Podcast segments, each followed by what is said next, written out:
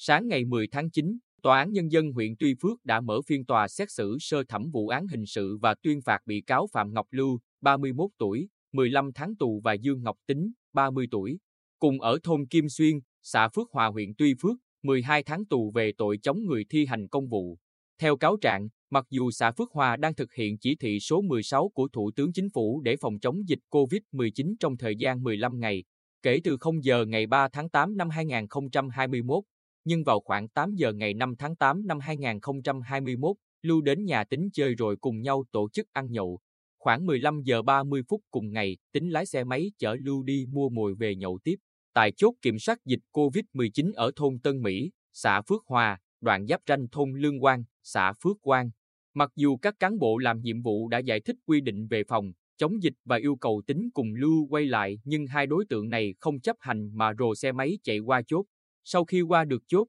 Tính và Lưu dừng xe, quay lại dùng cây tre khô và gạch đuổi đánh lực lượng làm nhiệm vụ phòng chống dịch, lật ngã rào chắn phòng chống dịch COVID-19 tại đây rồi bỏ trốn.